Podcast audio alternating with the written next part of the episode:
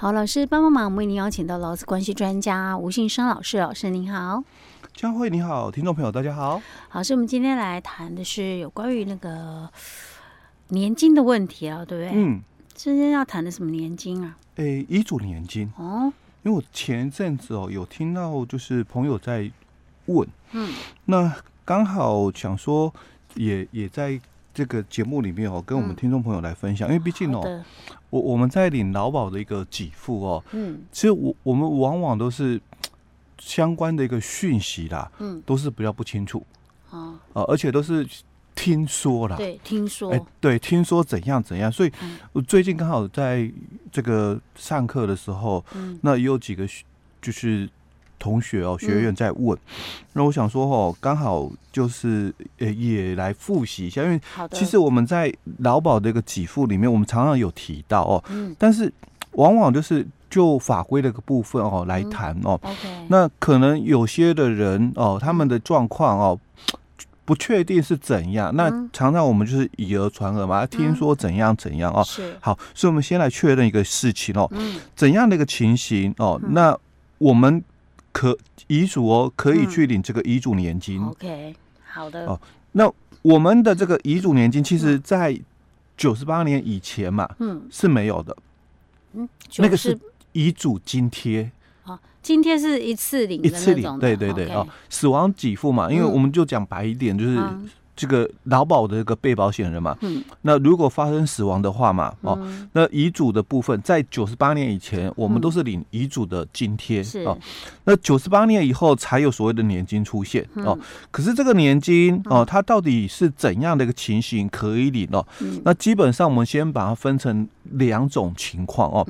第一种情况就是他是在家保期间往生的，OK，好，那还有一种情况就是他不是在家保期间往生的哦，嗯啊，不然是在什么样情况下？等于说退保以后了。哦，哦，所以退保以后他也有条件的，嗯，允许哦可以领的哦哦，好，那在第一种情况就家保期间往生的，就我们的劳保的这个六十三条这个第一项里面哦，他有提到，他说。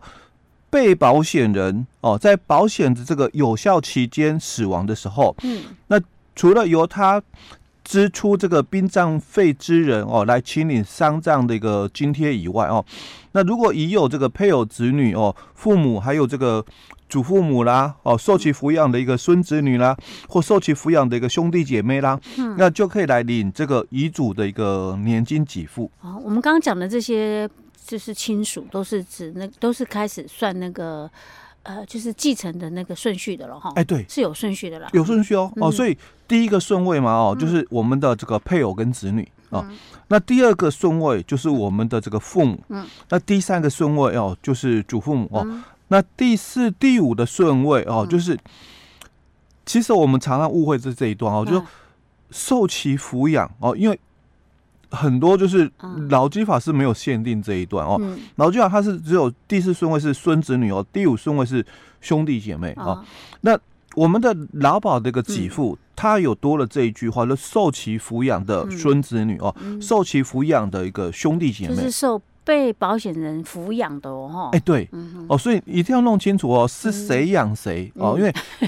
劳基法没有这个限制嘛？他只有提到就兄弟姐妹，所以很多人就认为说，哎、欸，那我是他的兄弟姐妹嘛，哦，所以可不可以来领取哦这个遗嘱的这个年金给付，哦，或津贴？啊，要是这样的话，那范围就太广了。哎、欸，对，哦，所以我们劳保它其实它是有限定哦，因为他说受其抚养的哦兄弟姐妹，所以常常就有就是说这个问题跑出来就，就那所以单身的呢？嗯。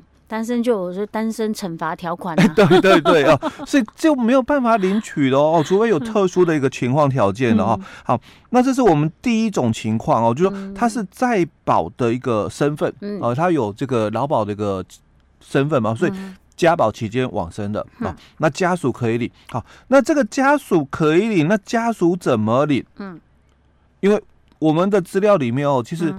讯息有限了、啊，嗯，哦，那有人说，哎、欸，那因为是年金，因为我们刚刚也谈到九十八年以前跟之后的、哦，嗯，九十八年以前你是有劳保的年资的，就加保过了哦，嗯、那你可以选择嘛，一次领，嗯，旧制里面的这个遗嘱的这个这个一次给付，嗯。啊，那或者是你也可以选择新制的哦，就月领哦，就是用年金年金的一个方式，对。那这个是九十八年以前有劳保的哦，那它可以一次领也可以月领哦，但我们九十八年以后才参加劳保的人就没有选择，哎，就没有选项，就只能选年年金，就只能年金给付哦。所以年金到底怎么给？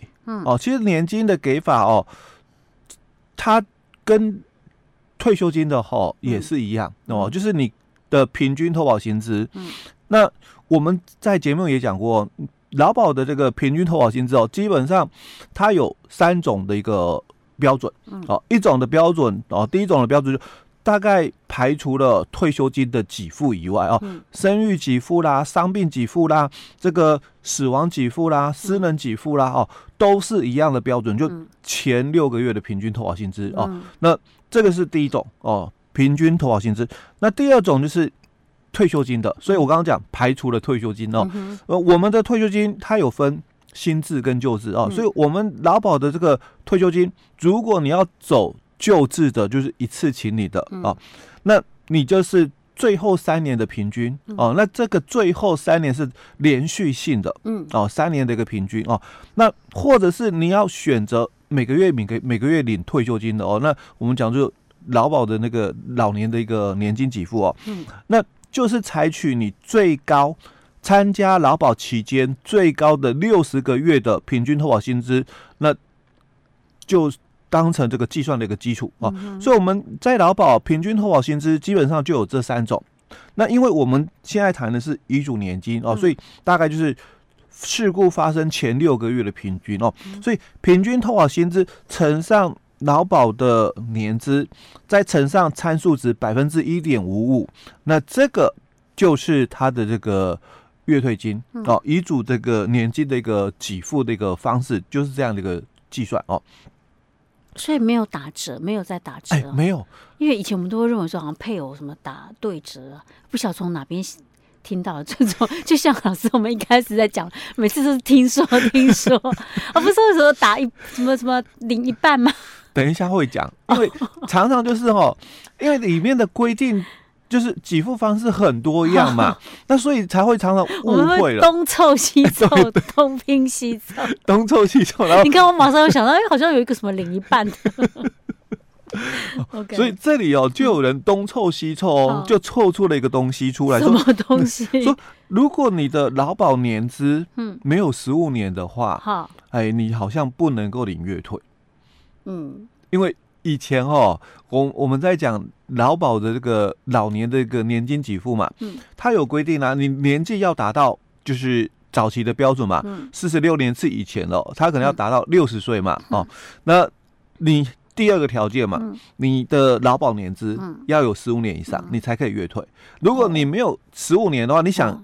月退又都还不行，嗯、只能一次领啊！哦、是，我们又把那边凑过来这里了，所以有人也是这样凑了哦。他说：“ 对、啊，他说劳保的这个死亡的这个给付哦，嗯、那如果没有达到这个十五年的，就是年资啦哦，嗯、没有达到十五年的，因为救治的人没有问题哦，因为救治的话你是可以一次领啊。那一次领的话，我们就只有分就是。”十个月、嗯，二十个月跟三十个月，嗯、那就看你的劳保的年资。确实哦，劳保的年资如果不到一年的十个月，嗯、那一到两年的二十个月啊，嗯、啊，两年以上就三十个月、嗯、啊。那这个是一次领哦，遗嘱的这个津贴。嗯，那遗嘱的年金呢？所以有没有十五年的限制？这样讲的话就应该没有啊。对，其实没有啦哦。那有人就说，哎，那好像也有十五年的限制，十五年以上才可以越退吗？那个是老年年金。哎，对，老年年金给付。对，老师不要说有人呐，我就是这样，就是会东凑西凑，而且好像都听过。而且因为法规哦，其实没有讲的很清楚透彻，因为法规的一个。制定哦，习惯上就是，哎、欸，其他法规有讲，或者是前面条文有讲哦、嗯，我们就下面就不讲了，哎、欸，就不讲了。我们上次才刚讲过，所以等于说，我们的这个死亡的一个给付哦，它的这个条文哦，是放在我们的老年给付的后面，嗯，所以老年给付有讲过啦。哦，所以他后面他就不讲，哎，他就不再讲一些标准了。所以他都讲说前条一前条一前条哦，或第一第几条的，就是这样。然后我们没有我们没有去背条文的人就知道前条是什么东西，就会在那边翻来翻去，看得迷迷糊糊的哈。OK，好，所以老师，我们今天分享的是有关于是被保险人在加保期间死亡的话。好，就是这种情形的话，可以领那个所谓的遗属年金，对不对？哎，对。好，那其实我们一开始还有讲，还有另外一种，哎，对，是被保险人退保了的情况之下，那退保的情况之下，到底怎么样领这个年金呢？我们等一下再跟啊，不是等一下，下一集再跟大家分享。